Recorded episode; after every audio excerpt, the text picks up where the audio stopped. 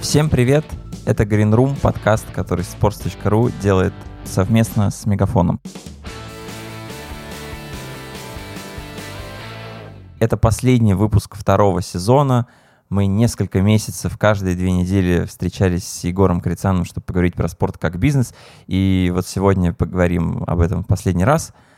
Немножко отдохнем и снова вернемся. В последний раз, я имею в виду, в рамках второго сезона. Егор, привет. Привет, Влад. Я хотел сразу выступить на стороне всех моряков, полярников и прочих классных ребят и сказать, еще что нас хоронишь раньше времени, последний. Но это второй последний раз, раз уже второй сезон, и в первом выпуске у нас тоже был заключительный выпуск. Я вот это слово предпочитаю. Хорошо. Да, но сразу хочется какой-то лирической тональности добавить, раз уж у нас есть какой-то символизм, касающийся, собственно, статуса этого выпуска. Я вот только что отлистал все то, что мы наделали за последний год, получается, если не больше или чуть меньше. 24-й выпуск подкаста у нас уже выходит, то есть достаточно много разных тем было разобрано, достаточно много гостей нас посетило. Берет гордость за объем выполненной работы. Ну, давай друг друга хвалить не будем, а лучше обсудим вообще, кого можно похвалить в индустрии спорта еще кроме нас. Ну, давай пойдем тогда традиционным путем. Во-первых, сразу скажем, что у нас есть, опять же, гость, который сегодня к нам присоединится. Но прежде чем он это сделает, мы обсудим то, что происходило на протяжении предыдущих 2 недель в таком традиционном режиме. И, может быть, чуть-чуть поговорим о том, что происходило с февраля, когда, собственно, второй сезон нашего подкаста запустился. Поскольку то, как выглядит август 2020 сейчас, и то, каким он казался, когда мы находились в феврале, это какие-то 2 совершенно разных августа. И в мире спорта, и не в мире спорта, и вообще. Тем интереснее, куда все это нас заведет, и что мы будем обсуждать дальше. Страшно думать про февраль 2021. Хорошо, давай я тогда традиционно встану той RSS-лентой, которая принесет все самое интересное, что происходило. Я, честно, по традиции, опять же, читаю ежедневно практически рассылки о разных штуках. И надо сказать, что последние пару недель они были, с одной стороны, как всегда, богаты вроде бы на какие-то события, но с другой стороны, все самое яркое, что происходило, оно либо не было сопряжено с миром спорта вообще, либо было сопряжено с какими-то скандалами, потому что понятно, что на фоне происходящего, допустим, в российской премьер-лиге сложно рассуждать с серьезным лицом о том, что ТикТок там чего-нибудь сделал, или в Reddit какая-нибудь классная штука появилась, или какие-то технологии, но все эти вещи, все эти новости я бы оставил тем, кто высказывается системно и регулярно на предмет этих штук. Я же только констатирую, что достаточно грустно, чтобы даже такую вроде бы очевидную вещь, как ВАР, умудрились испохабить. Штука с 2 кнопками и 1 функцией, и то у нас, в общем, не работает. Но тоже к вопросу о технологиях, наверное, как-то можно отнести это наблюдение. Если говорить о новостях из миров более прекрасных, как многим кажется, то, на что я обратил внимание за прошедшие дней 10, так 14. Ну, во-первых, Инстаграм запустил практически для американского рынка новую платформу под названием Reels. Это вещь, которая призвана стать конкурентом ТикТока, Снапчата и всего остального. Технически примерно так же устроены. Какие-то короткие видосы, на которые можно накладывать разные эффекты. Чем она, собственно говоря, интересна в контексте спорта? Читал, что на этот счет говорил Дэв Сетхи. Это такой человек, который в Инстаграме возглавляет все спортивное направление.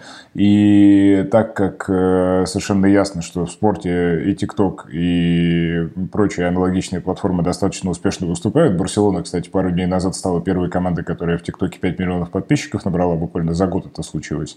Так вот, до релиза уже Инстаграм и Фейсбук забрифовали 4 топовые американские лиги и, собственно, объяснили им, что с этой платформой можно делать, чтобы таким образом исключить вот эту вот паузу, связанную с привыканием. Ну, вроде как все и так с этим форматом разобрались, но тут вот еще какую-то дополнительную поддержку высказали. Я, правда, не знаю, получится ли, сработает ли или нет. И вдобавок ВКонтакте же практически аналогичную историю тоже вот-вот или запустил, или запустит. Клипы она, по-моему, называется, или что-то клипс, что-то в этой связи. В общем, всем хочется копировать самые успешные модели, которые на рынке присутствуют. Ну, посмотрим, кто из этого выплывет. Не в плюс ВКонтакте скажу, что довольно много вещей они уже пытались на своей платформе выстроить, вроде бы успешных за пределами российского рынка. Не все из них сработали так, как, наверное, ВКонтакте хотелось бы.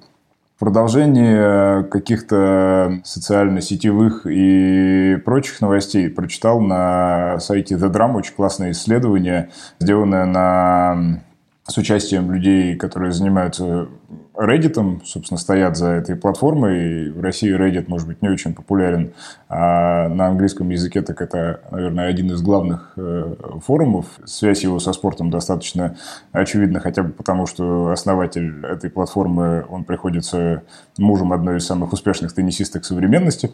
И, собственно, исследование было посвящено тому, что происходило на Reddit и спортивных сабреддитах за время пандемии. И парадокс заключился в том, что, несмотря на то, что спорта вроде как особо не было, профильные разделы, посвященные NBA, NFL, каким-то другим менее востребованным лигам, они выросли практически в 3 раза.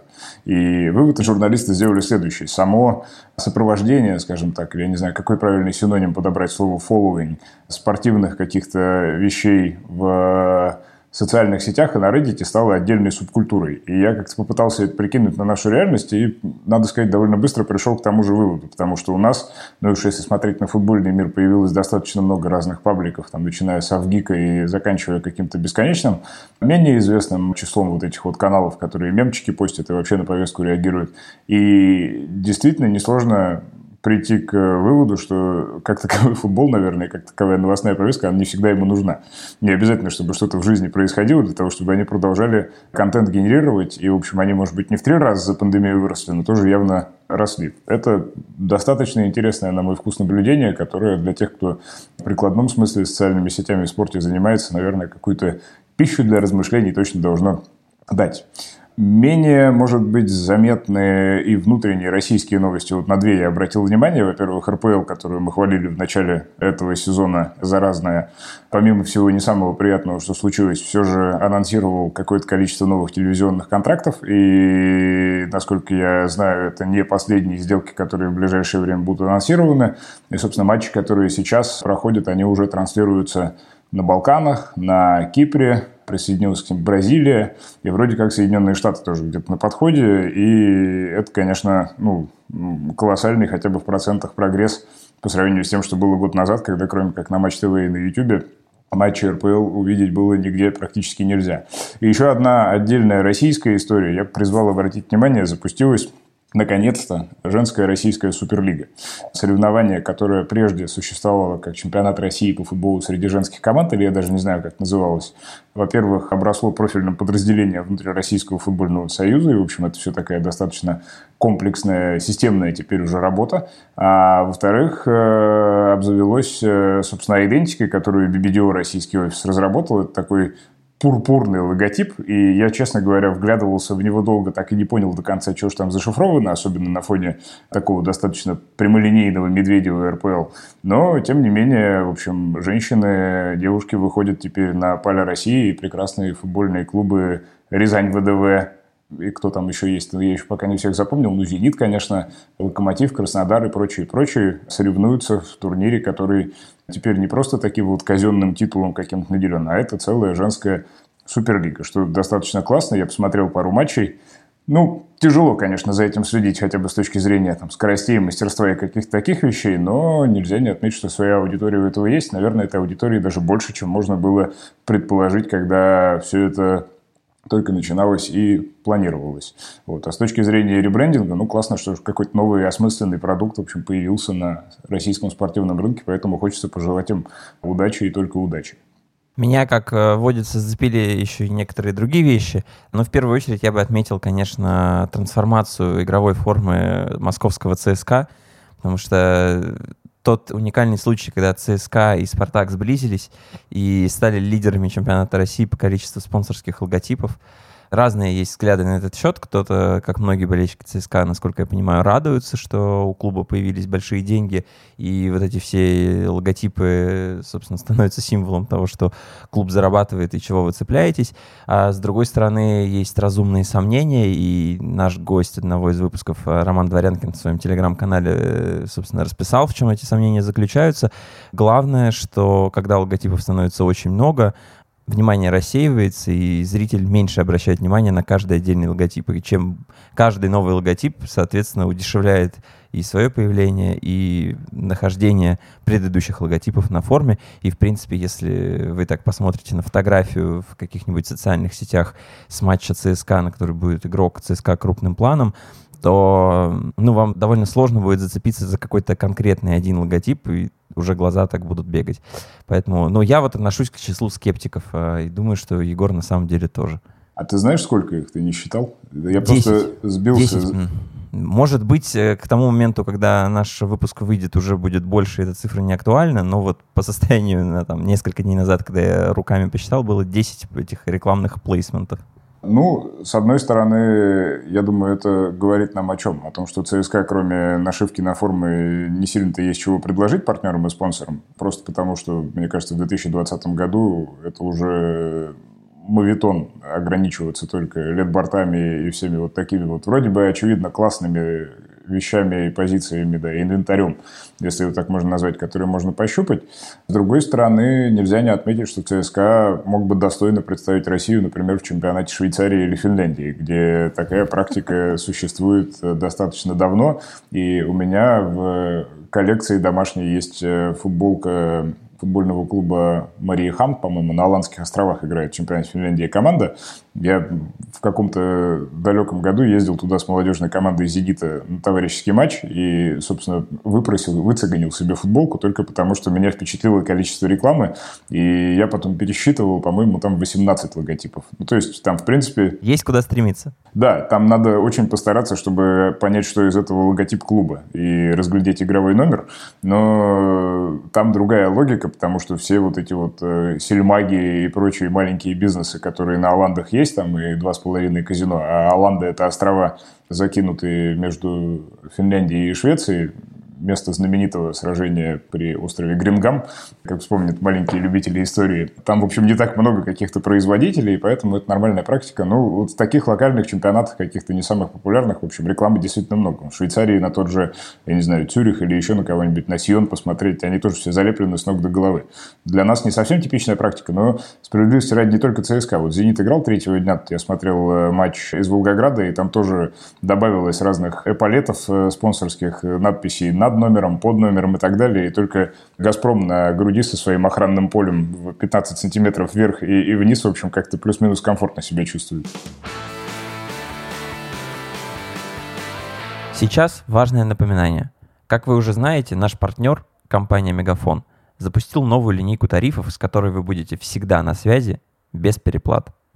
Эта линейка идеально подходит тем, кто постоянно ищет выгоду во всем.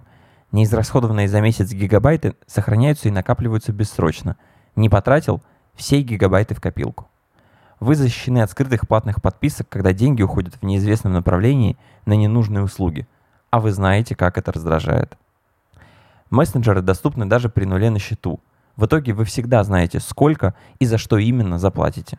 И главное, вы всегда на связи без переплат. Я перешел на новую линейку, выбрав тариф «Все», потому что он оптимально закрывает мои потребности в интернет-трафике и при этом дает безлимитный доступ к соцсетям, которые нужны мне постоянно даже по работе. Новым тарифом «Мегафона» я пользуюсь уже больше месяца, и в июле мне удалось сэкономить 15% относительно прежних трат на мобильную связь. И при этом я нисколько не менял потребительские привычки в интернете и заплатил ровно столько, сколько ожидал, без переплат. Так что присоединяйтесь ко мне, подключайтесь в режим «Всегда на связи» без переплат, либо меняя тариф, либо заказав сим-карту «Мегафона» с сохранением номера. Все подробности по ссылке в описании.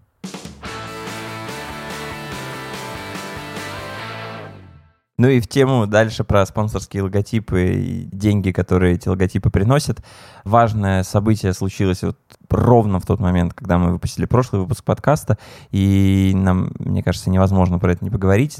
Наконец-то спортивный арбитражный суд Лозанны опубликовал полный документ по итогам судебных заседаний с Манчестер-Сити.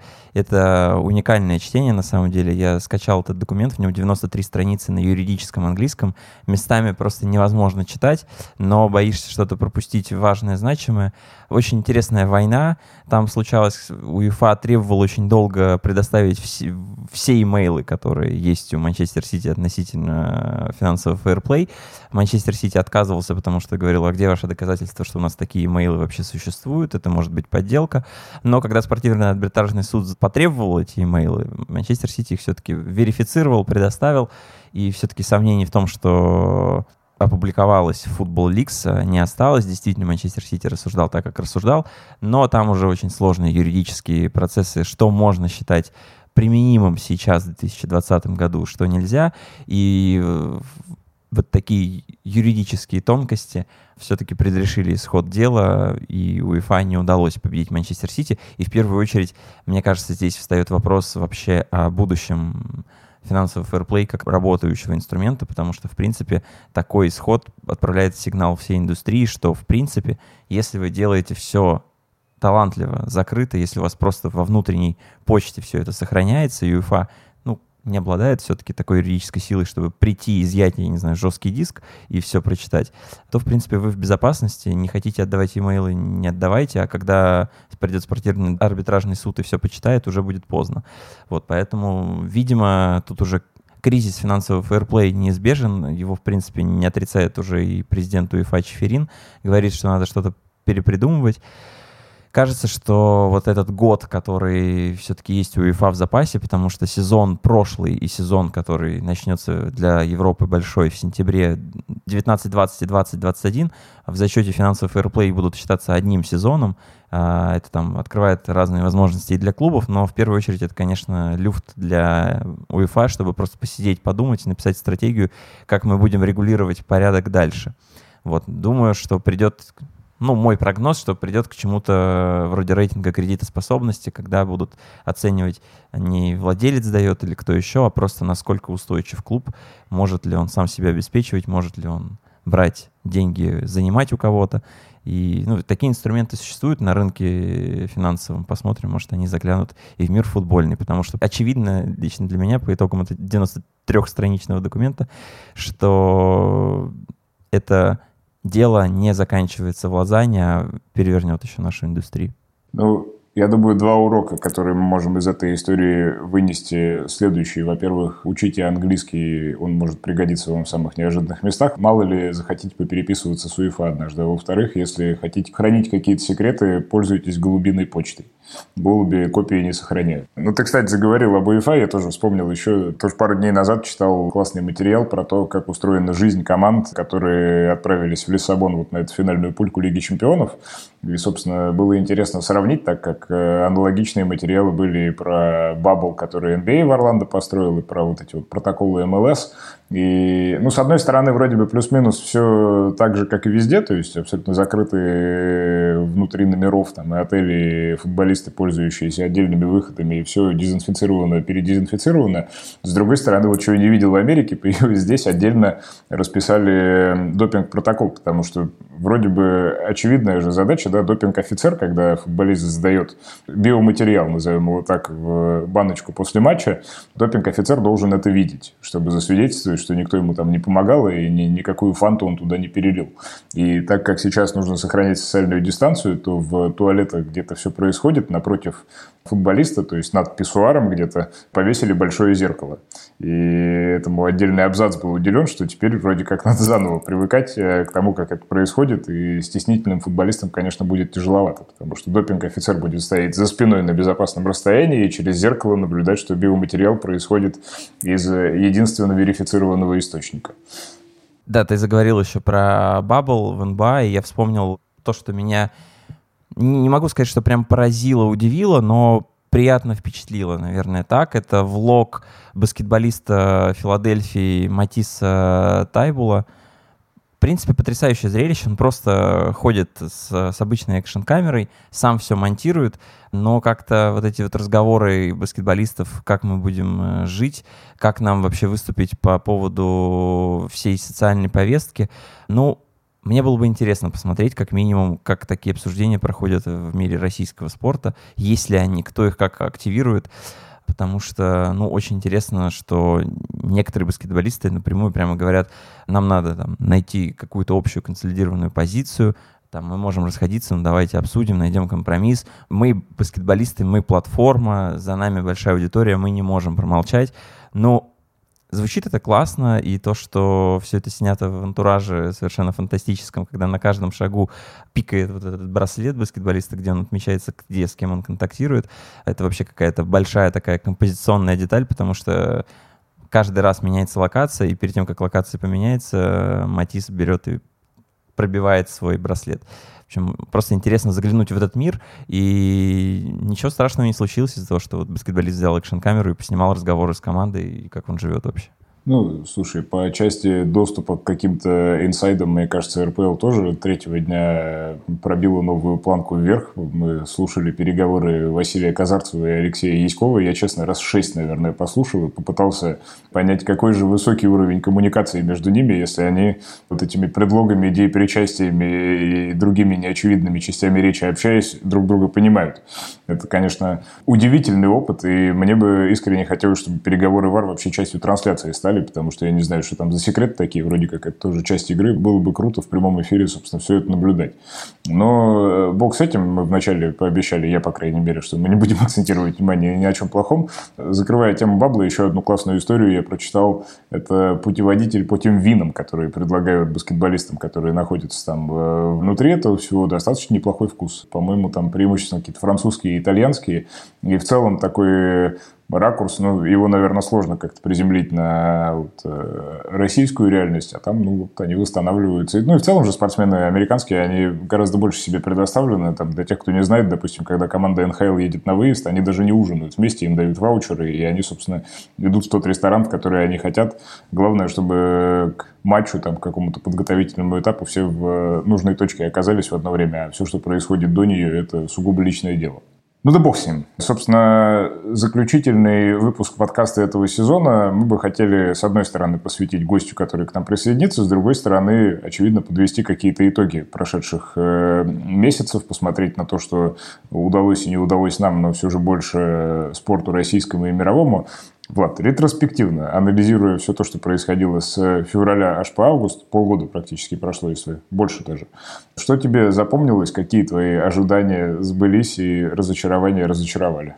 Ну, я не могу сказать ни про какие ожидания, которые сбылись, потому что мы начинали с того, что очень радовались контракту РПЛ с Тинькофф банком, что, возможно, это выведет коммуникации маркетинговые и технологические инструменты, которые применяют клубы, на новый уровень.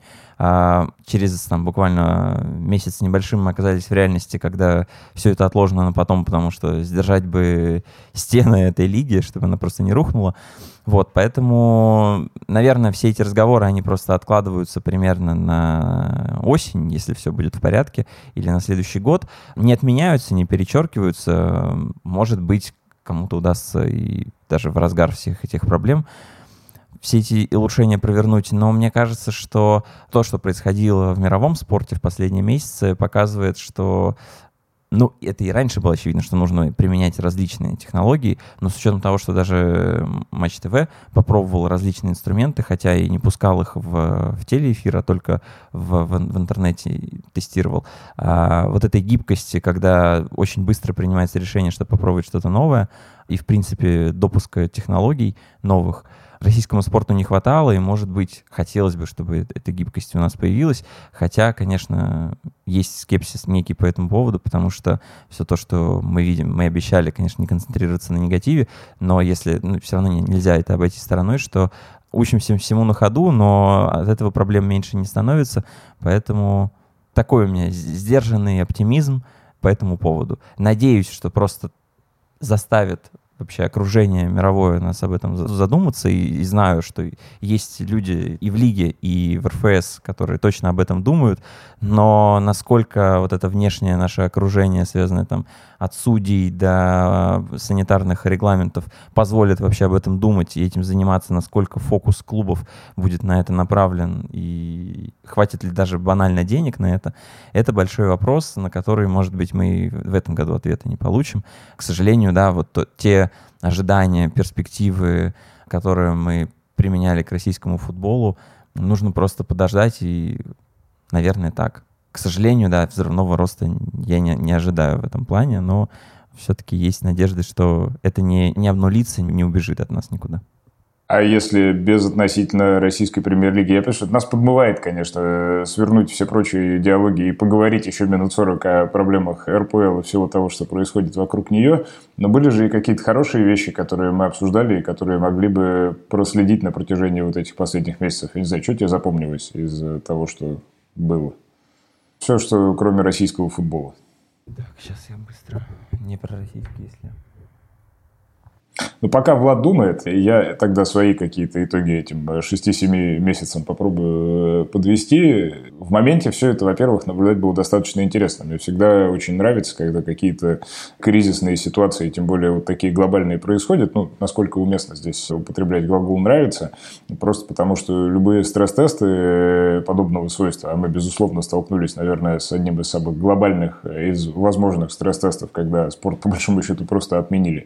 Они, конечно, заставляют головы думать в ускоренной какой-то интенсивности и, собственно, искать решения в таком темпе, которое до этого, наверное, сложно было себе даже представить.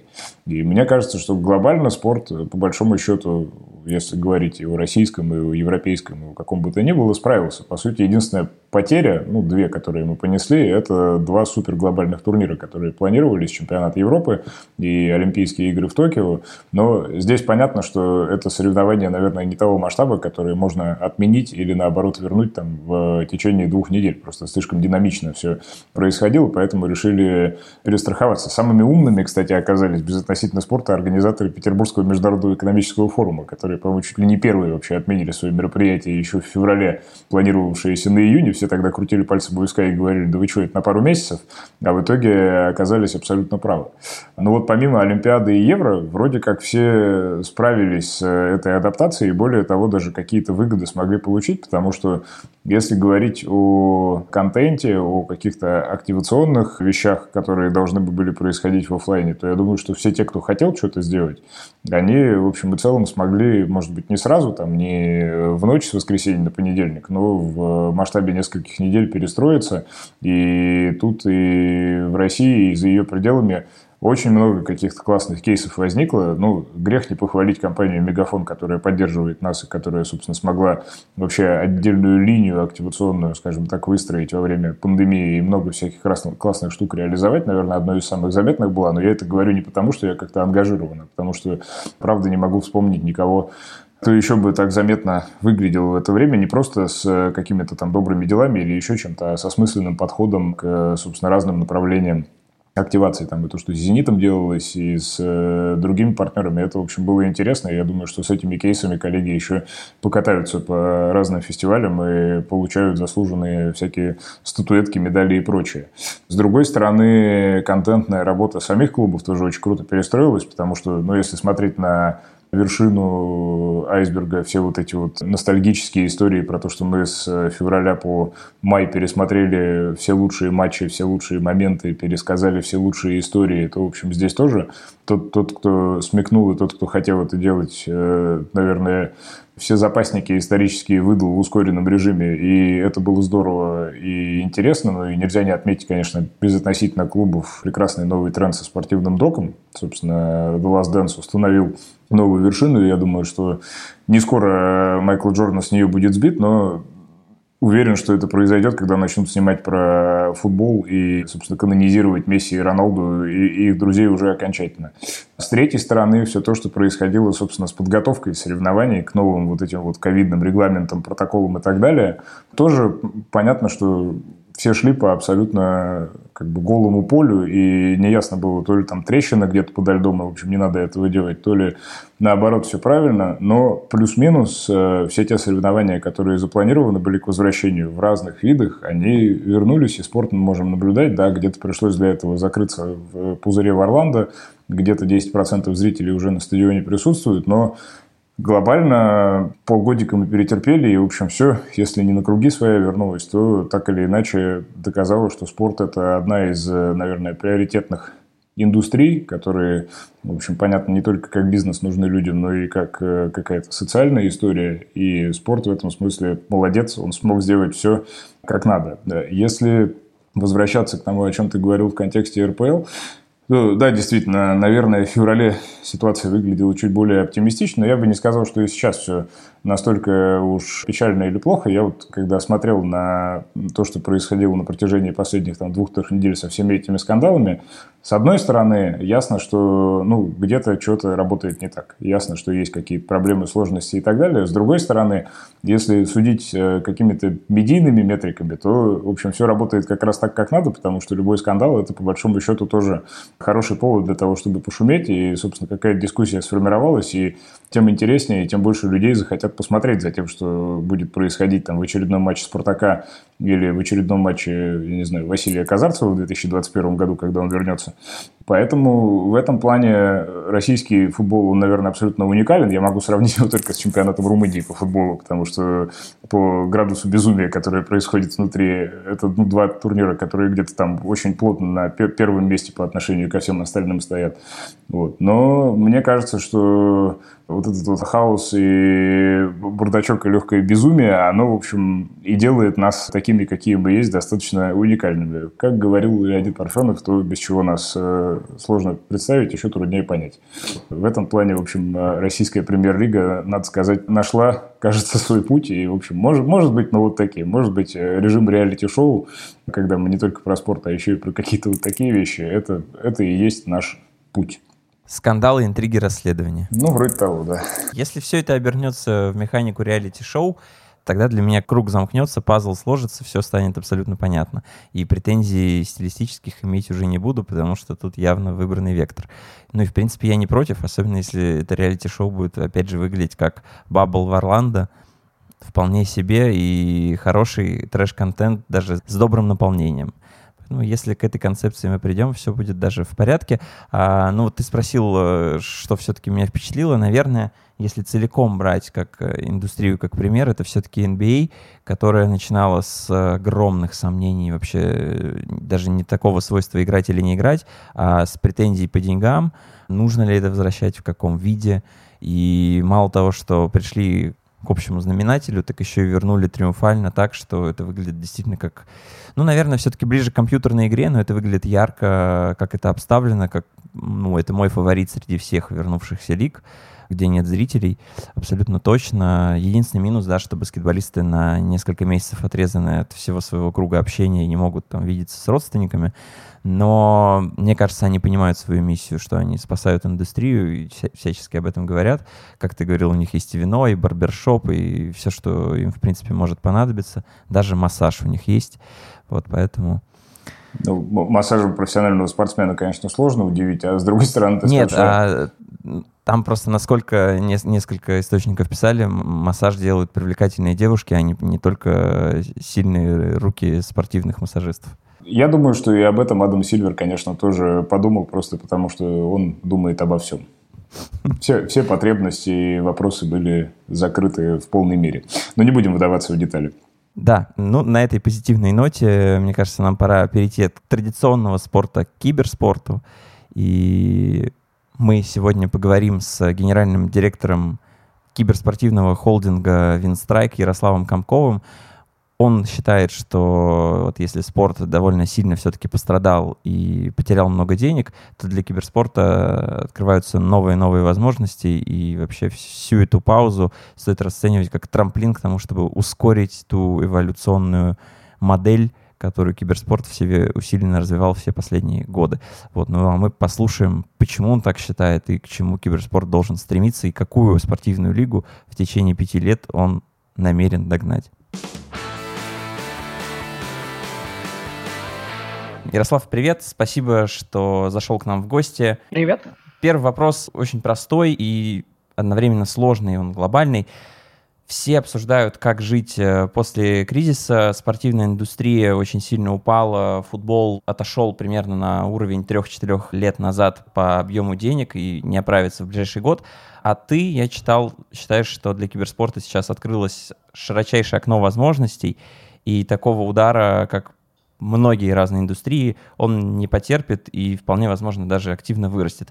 Можешь ли рассказать коротко, для, может быть, не самой киберспортивной аудитории. Почему ты так думаешь? Наверное, верно, смотря что считать киберспортом, что к нему конкретно относить. Если относить продукт, который происходит в результате, ну, является там, по сути, конечной точкой в действиях киберспорта, медиа-контент, который киберспорт генерирует, то да, для него однозначно наступили золотые времена, потому что не нужны там в большом смысле стадионы, не нужны гигантские расходные части нести на организацию этих турниров. Для людей, которые следят за спортом, ну, там есть понимание, да, насколько пришлось сломать логику календаря для того, чтобы организовать даже Лигу чемпионов. Там, в эту пятницу Барселона играет с Баварией, там, я сегодня узнаю, что они играют всего лишь из одного матча. Или, например, там, мои любимые референсы в NBA, которые вынуждены потратить нереально огромные деньги для того, чтобы собрать этот Bubble в Орландо, привести туда все эти команды, перекроить вообще весь свой календарь. А киберспортивный календарь, по большому счету, если убрать там какие-то топ-турниры, мейджоры, да, которые оплачивают в первую очередь разработчики, не пострадали. То есть, в принципе, особо сдвига не произошло. То есть, турниры, как были запланированы, они просто вместо офлайна проходят онлайн. В этом и есть как раз основное преимущество киберспорта, чья контентная матрица не сильно сдвинулась.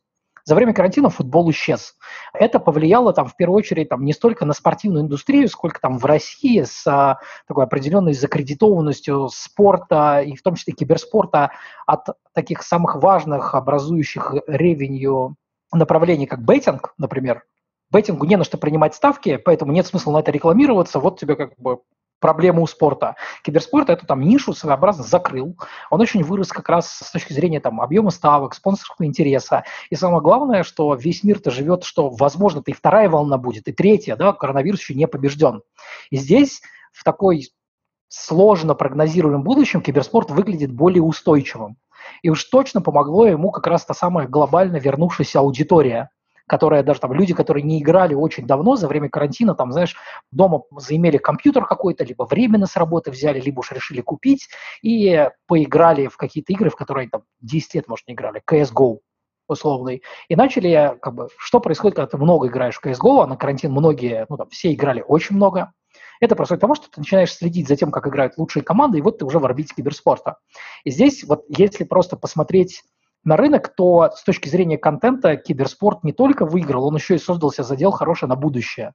Как на практике там, индустрии киберспорта всеми этими открывшимися возможностями распорядиться, это там тоже вопрос, потому что киберспорту, несмотря на все, офлайн нужен. Это там валидирует его там, в глазах там, партнеров, спонсоров, инвесторов, аудитории, которые готовы приходить и платить за это деньги.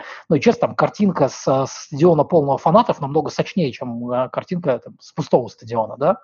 И здесь как бы уже такой наступает сложно прогнозируемая история. А как будет выглядеть для киберспорта следующий год? Киберспорт довольно уверенно шел к тому, чтобы спокойно начинать собирать стадионы там, не только на там, 5-7 тысяч зрителей, да, которые там, в Москве собираются, и не на 12, не на 15. Он на регулярной основе приходит к цифрам там, по 20 тысяч зрителей. Вот сейчас это там тоже ну, откинуло киберспорт чуть назад. Здесь уже вопрос, как с этим все будут справляться. Там, мы говорим не только про нашу индустрию, но и в целом про спорт. Как будет выглядеть следующий сезон там, чемпионата Англии, вернутся ли зрители в Испании, Италии и в других странах. Вообще, может быть, там, например, там, в широком смысле стадионы такие больше не нужны. Ну, в общем, вопросов здесь пока больше, чем ответов. Вот. Совершенно непонятно, в какую сторону это все будет двигаться пока. Угу. Ты сказал, что вернулись в том числе люди, которые когда-то были вовлечены, потом отошли от этой индустрии. Вы прям видите, то есть большой всплеск аудитории. Есть ли что-то вот на цифрах, что вы можете рассказать? Я просто немножко могу прям не точно цифры употреблять, но КС, например, по которому мы меряем, это самая популярная именно киберспортивная дисциплина в России, в СНГ, да, в том регионе, который к киберспорту относится, он немножко СНГшный, он растет. Растет по понятным причинам. Действительно, это там первая игра, которую ты вспоминаешь, КС уже там 17-20 лет, да, и действительно к нему аудитория начала возвращаться. Есть просто там, ну, такие открытые сервисы, которые показывают онлайн Стима, онлайн КСа. КС растет. Я сейчас там просто посмотрю, что он каждый месяц бил рекорды. То есть это как бы первое доказательство того, что люди возвращаются, да, и КС продолжает расти даже сейчас, там, после карантина, все с ним в порядке, там, на 28% вот в апреле выросла аудитория. В пике одновременно, в пике в шутер играл 1,3 миллиона человек. Среднее количество там увеличилось на 23%, это данные только за апрель. В мае он еще подрос, в июне еще подрос, там, он уже никогда не вернется к докарантинным значениям, да, скорее он там образует новую какую-то сущность, в которой там типа КС вышел на новое очередное плато. своя аудитория. Но это не всегда там работает на другие дисциплины. Все-таки не КСом единым киберспорт жив. Есть Дота, например, которые на этом же фоне параллельно теряют аудиторию, да, там, наверное, Лига Легенд стагнирует, выходят какие-то новые дисциплины, которые еще своей киберспортивной сущности не доказали. Valorant отъел огромный кусок аудитории других игр, Valorant, новая игра Riot Games, но там пока нет киберспорта, там нет команд, там нет построенной инфраструктуры, нет уверенности в том, что эта игра хорошо, она в принципе хорошо подходит для киберспорта. И это часть гипотез, которую там, ну, еще придется доказать. Поэтому я говорю, что здесь в широком смысле, если говорить, там, киберспортивная индустрия однозначно выиграла, да, там, от карантина, но какие отдельные куски этой индустрии выиграли, это нужно смотреть. Потому что, вот, например, мы там, в Винстрайке, у нас есть еще и сеть клубов. Сеть клубов, очевидно, проиграла, да, мы там лишились значительного куска выручки там, на период там, в полгода практически.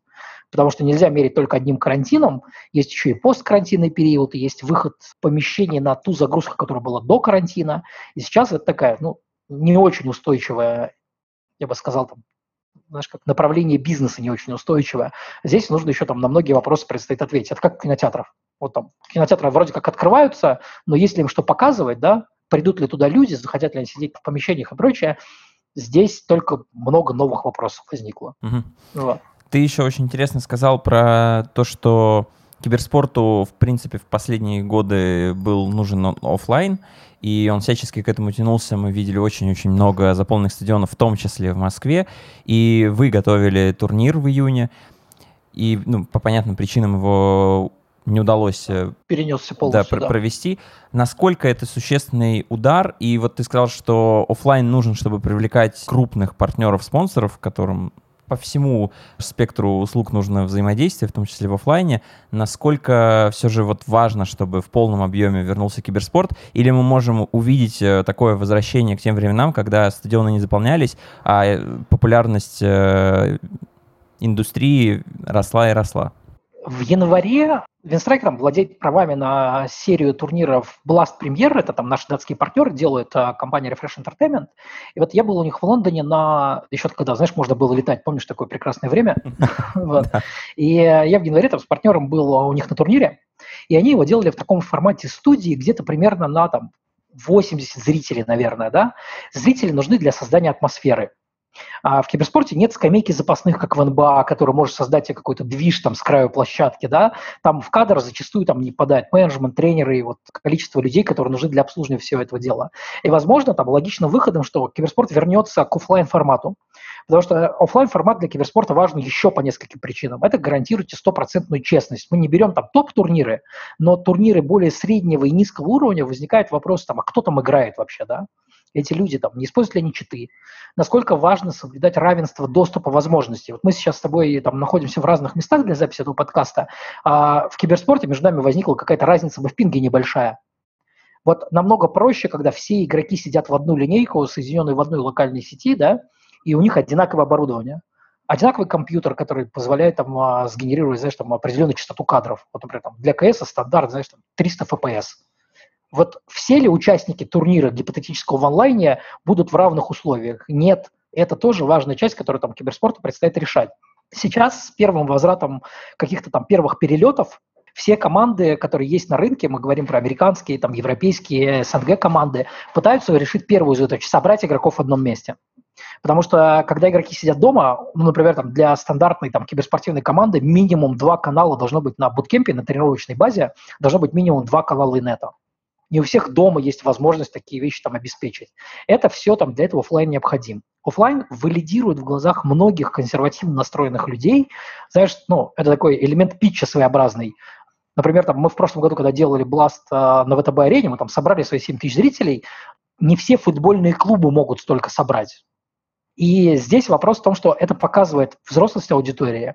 Люди, которые приходят на стадион, они показывают, знаешь, всем, кто в этой индустрии замешан, что, в принципе, если я дошел до целого стадиона, купил себе там футболку, знаешь, это то, что в обычном футболе называется выручкой с Match Day, это довольно значительный пласт выручки, который, ну, продолжал расти. Мы, если там, например, там, целились в 7 тысяч билетов в прошлом году и выполняли это, в этом году мы целились там в 9 и хотели бы вообще иметь возможность до 12 тысяч, да, дорастить посадочные места на турнире. Потому что это была важная статья там такого revenue на которое можно было довольно уверенно там прогнозировать его, под это строились какие-то маркетинговые компании. Здесь киберспорту это нужно. Нужны пролеты камер, нужно показывать игроков и продолжать, знаешь, это тоже такой элемент, который работает на медийку игрока. Если ты видишь парня, который только что сделал офигительный хедшот в клатчевой ситуации и отбивает 5 своему тиммейту, это одна история. Если он это сделал дома и просто там поорал, это немножко не те эмоции вызывает. Вернусь к тому, как возвращается после карантина NBA. Вот они, самое главное, они создали, они обратно вернули, им нужны звезды в кадре. Нужно, чтобы Леброн продолжал там данчить, да, я не сделал свои длинные шаги, и через это игроки раскручиваются. Трудно раскрутить игрока, когда его никто не видит. Когда не видны его эмоции, когда не видны его, какие-то такие большие достижения там в клатчевых как раз ситуациях, или просто его эмоции нужны, его взаимоотношения с тиммейтами. И здесь эту, в первую очередь, задачу решает офлайн. Во вторую очередь, он делает просто более интересным бродкаст, контент, который ты потребляешь. Во вторую очередь, это уже действительно там важно для брендов и спонсоров, которые поддерживают киберспорт, им нужна там 360 реклама, да. Классно, что у вас есть аудитория в онлайне, а что в офлайне? Люди тоже приходят, реально приходят, действительно готовы покупать футболки, нифига себе. И вот здесь момент, без которого там офлайн должен вернуться, это общая задача там всех игроков рынка, все хотят, чтобы он вернулся хотя бы, пусть и в ограниченном формате, но как можно скорее. И сейчас единственное, что его удерживает, по сути, ограничение перелетов, далеко не стадионы. Можно делать, вот я начал рассказ, ребята сделали студию в Лондоне и собрали там, не вспомню, 80 человек условно. 80 человек давали атмосферу, как дают там 1500 на таком небольшом помещении. И это вполне себе формат, который может жить. Такие, знаешь, ивенты студийного формата, я бы так сказал. Что для, например, спорта вообще невозможно это сделать. Ты не сделаешь в студии, да, тебе нужно, там, в футболе тебе нужно поле, там, сколько оно сейчас, 105 метров в длину, да. Киберспорту все вот такие большие ограничения нужны, он вполне себе может безболезненно заменить стадионы на какие-то киберспортивные клубы, киберспортивные арены, просто студии трансляции, которые есть. Другие виды спорта этого великолепия лишены. Такой возможности заоптимизироваться, в то же время сохранить качество продукта. Просто тебе самому, как кажется, вот футбол вернулся, он такой же, какой был? Нет, и везде он разный. В этом есть какая-то прелесть, конечно, что в каждой стране свои методы используют, но, тем не менее, все вот эти технологические штуки, которые применяют, они еще не на том уровне, чтобы была та же атмосфера. Интершум, да, он более-менее приличный, но все равно картинка не та и выглядит... У футбола все-таки есть две сущности. Это чисто спортивная, она осталась, и атмосферная, которую пока изъяли. Время для конкурса. Так как у нас последний выпуск второго сезона, на кону особые призы. 3 победителям нашего конкурса Мегафон подарит по фитнес-браслету Mi Smart Band 4. Правила участия предельно простые. Нужно быть подписанным на аккаунты Sports.ru и Мегафона в Инстаграме и правильно ответить на вопрос в посте во флагманском Инстаграме Sports.ru. Вопрос такой. Какого объема доходов по всему миру, по вашей версии, должен достигнуть киберспорт как индустрия в 2020 году? Те, кто назовут правильную цифру или максимально близкую к ней, получат браслет. Еще я бы вернулся к одному из тезисов, который ты упоминал. Он про деньги. Понятно, давно в киберспорте уже и крупные бренды, и крупные бюджеты. Но важный момент, что многие компании, у которых есть бюджет на офлайн, они его переводили в онлайн во время пандемии по понятным причинам и потому что нет прогнозов, когда в полной мере вернутся офлайн-ивенты. Понятно, что для киберспорта в моменте это даже очень хорошо. Насколько киберспорт здесь выиграл, насколько вы лично выиграли как холдинг, и может ли вот эта переориентация брендов, их более активное внимание, даже более пристальное внимание к киберспорту остаться? Что еще нужно сделать киберспорту, чтобы вот это новое внимание не ушло, не улетучилось, а осталось с ним в долгую? Здесь нужно, наверное, там чуть шире глянуть на проблему, да. Не было такого, что все освободился бюджет Евро 2020, который не состоялся, и все думают, куда бы его деть. А пандемия намного там шире и, наверное, хуже, если так можно сказать, повлияла на то, как к этому относятся бренды. Потому что не было такого, что действительно отменилась там Олимпиада, и все бюджеты решили направить на киберспорт резко, потому что больше ничего нету. Нет, отмененная Олимпиада срезала эти бюджеты. Потому что нарушается производственная цепочка просто. Не выходит новый iPhone вовремя, я там на примере iPhone, да, там они подвинули на 2 недели, но в какой-то момент там в апреле мартовские стратегии последнего квартала как выглядели? А выйдет ли наш новый девайс, под который мы затачили рекламную кампанию? Если он не выходит, это прямо бьет по бюджету, да? И здесь уже вопрос, что сдвинулась не только тому киберспорт, вообще в целом сдвинулась производственная цепочка, которая приводит, ну это как обычно работает, выходит новый телефон или новый ноутбук или новый монитор. К нему есть всегда бюджет на то самое продвижение, его же нужно вывести на рынок, отделить его от конкурентов, какую-то промо-компанию, которая стимулирует продажи. Когда у тебя новый девайс не выходит, потому что фабрики были закрыты, границы закрыты, магазины закрыты, ну, тебе просто не на что тратить эти деньги. Этих бюджетов просто исчезает с рынка. Киберспорт откусил довольно там значимый кусок за это время, да, и для того, чтобы удерживать тех рекламодателей, которые попробовали этот инвентарь, киберспортивные трансляции в первую очередь, да, взаимодействие там вот прям с живой аудиторией на условном Твиче, киберспорту нужно действительно показать, во-первых, устойчивость и зрелость. Показать, что там, мы способны выполнять свои коммиты, турниры не будут сдвигаться, команды будут принимать в них участие, зрителям это все еще будет интересно, а уровень продакшена, независимо от того, вернется офлайн или нет, будет расти все еще.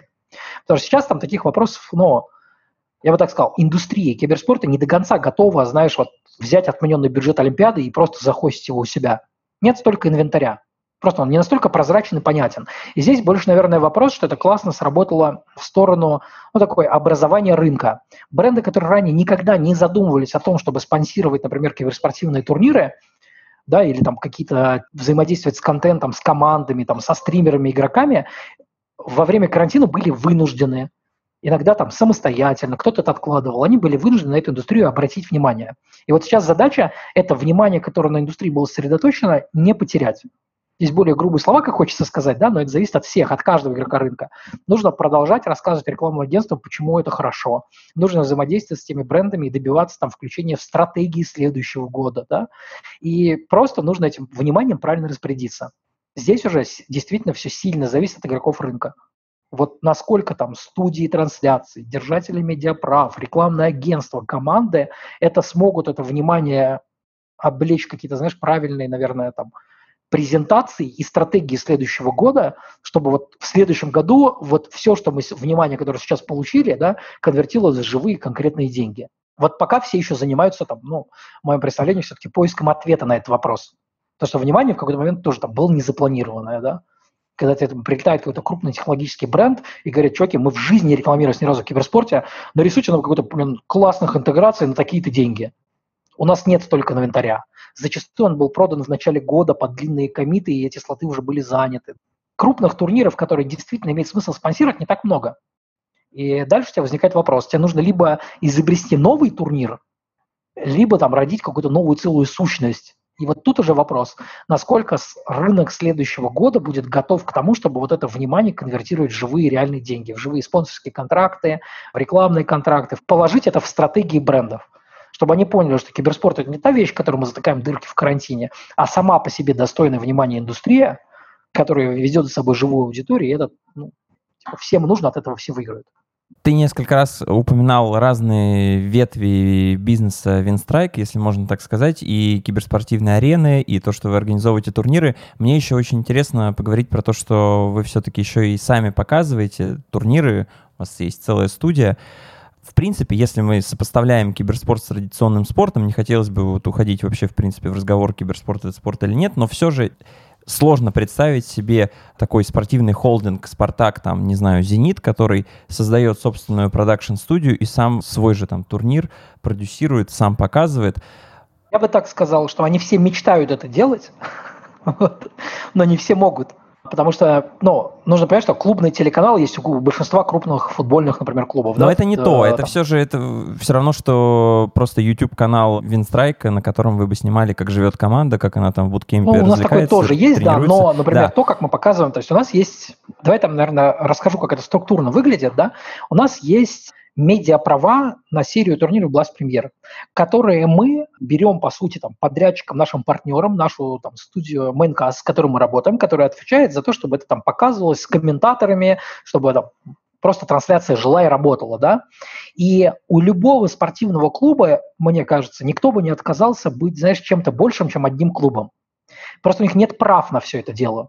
Все упирается как раз в тот самый рынок медиаправ, который в киберспорте, он такой более простой. Он не имеет каких-то там жестких ограничений, регуляторов, которые рассказывают, в каком направлении смотреть, бежать.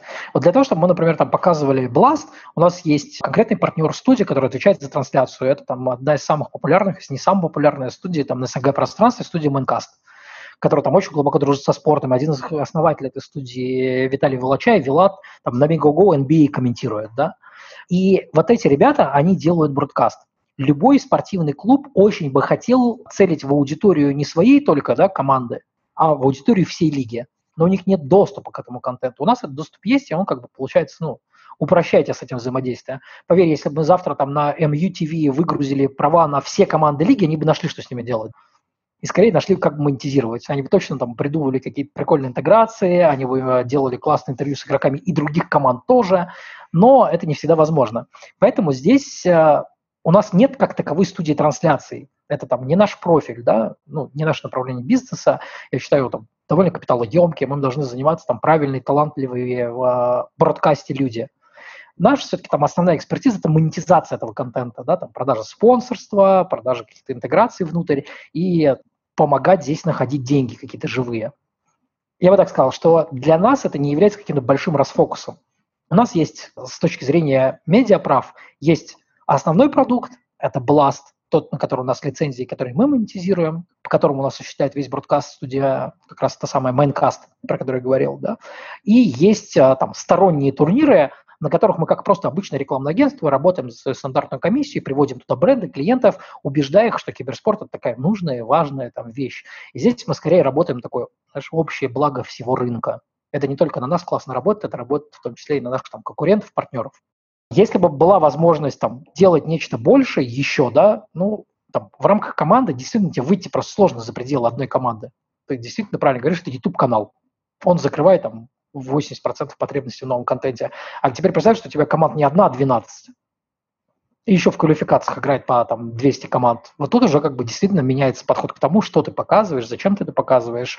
И это такое создает прикольный геморрой, я бы так сказал. Вот. Как подсветить все команды и обратить внимание зрителя на то, что там и за пределами, знаешь, мирового топ-4 тоже жизнь есть, и она классная, и бьет ключом. Мне кажется, что еще здесь важное отличие, что из-за того, что вы сами занимаетесь производством этого продукта и сами понимаете, что вы и есть медиапродукт, у вас все это взаимодействие, в том числе там, коммуникация с игроками, с тем, чтобы объяснить, что им делать и зачем это нужно делать, гораздо проще, чем в традиционном спорте. И как раз из-за того, что спорт как индустрия развивался долго, и на него навешивались регуляторы, о которых ты упоминал, он очень сильно регламентирован, и из-за этого вот в этом плане ему той свободы, о которой ты говоришь, как раз не хватает. И в этом плане киберспорт выглядит, конечно, нельзя сказать, что прям привлекательнее, потому что это не рядом сопоставимые категории, но все-таки какое-то конкурентное преимущество, большая гибкость тут просматривается. Да, здесь, честно, гибкость, например, в какие-то моменты хочется, чтобы это было все намного жестче зарегулировано, да, потому что, например, разница в отношении в разных дисциплинах игроков там, к роли организации турнирных операторов сильно разнится. Если в КС есть там даже уже там, какие-то профсоюзы игроков, объединение команд, то, например, в Доте игрокам намного выгоднее быть без организации. Ну, потому что просто, типа, по сути, 5 парней собрались, и если они могут всех выносить, ты представляешь, да, если бы из платежки клуба НБА на 120 миллионов игроки не должны были бы шерить это никуда, кроме 5 игроков. Наверное, все подвинулись бы по ЗПшкам и сказали с радостью, давайте-ка будем играть, но только 100% ревеней будут наши от призовых. И вот, например, в Доте такая замечательная ситуация складывается, в которой организация команде не нужна.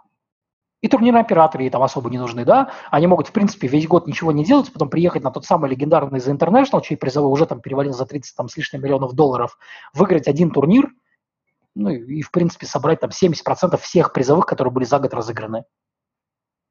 Вот здесь хочется немножко регуляции какой-то, хочется, чтобы, знаешь, там каких-то правил побольше было, потому что если игрок не замотивирован получать деньги не только с призовых, а со своей сторонней деятельности, со своей медийки, спонсорских рекламных контрактов, да, там, как в теннисе, например.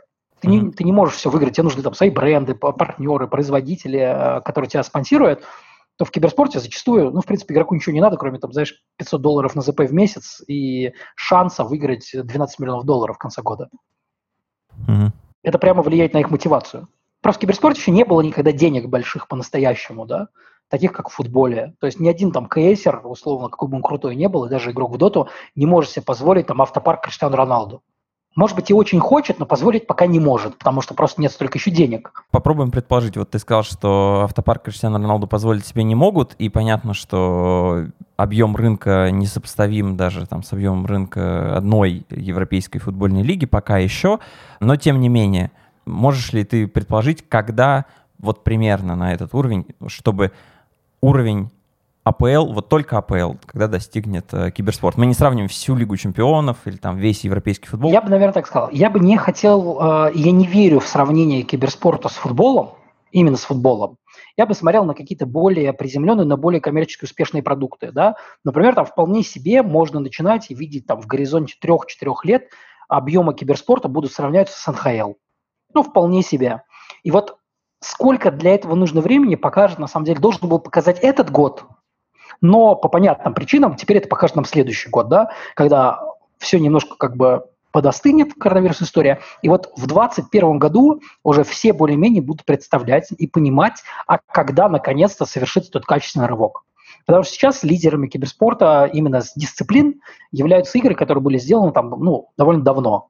CSGO, ну сколько уже ему лет, господи, мы там не просто про CSGO говорим, а про CS, да, ему там очень много лет. Dota, она была открыта в бету, там первый International прошел в 2011 году. Она, в принципе, уже, наверное, можно говорить, там скорее устаревает, да, и об этом говорят там показатели аудитории, которые Dota, ну, в паблик выносят, да, онлайны. Есть новые дисциплины, которые появились, как там тот же Valorant, да, но в них еще нет киберспорта. И вот сейчас, до конца 2020 года, устаканится как-то более-менее рынок следующего года, появятся самые там привлекательные ассеты с точки зрения медиаправ. Это все еще там в моем представлении останутся все-таки турниры по CSGO. Появится более понятное понимание, во что мы все будем играть в следующем и еще через год. Здесь вот, например, там неплохо себя проявляет там Call of Duty как потенциальная киберспортивная дисциплина, да. Мы говорим там не только про Warzone, а вот именно про Modern Warfare, серию последнюю. Все очень ждут какого-то качественного рывка в мобильных играх, который пока не наблюдается, не видно его. И вот если раньше мы ждали определенности на то, когда там, наконец, киберспорт превзойдет по объемам вообще все, что существует на планете в этом году, то я бы сейчас подвинул этот, ну, такой поинт на следующий год. Но в нашем представлении, из чего мы исходим, что в горизонте 5 лет киберспорт станет там одним из топовых развлечений. А вот в каком финальном виде это будет выглядеть, фестиваль ли это игр, да, и с фокусом большим на гейминг, или чистый киберспорт как соревновательная дисциплина, это такой вопрос, который пока, ну, на него никто не может дать ответа. Потому что здесь уже нужно посмотреть, а что есть киберспорт, какие задачи он решает для издателей. Потому что, как я и говорил, вот мы там говорили про регуляторов, у киберспорта всегда будет такая, ну, проблема /решение. У киберспорта, если у футбола, например, нет конкретного владельца, да, мы завтра с тобой можем организовать, в принципе, свою федерацию, если она будет достаточно успешной, ну, там как-то оно может податься.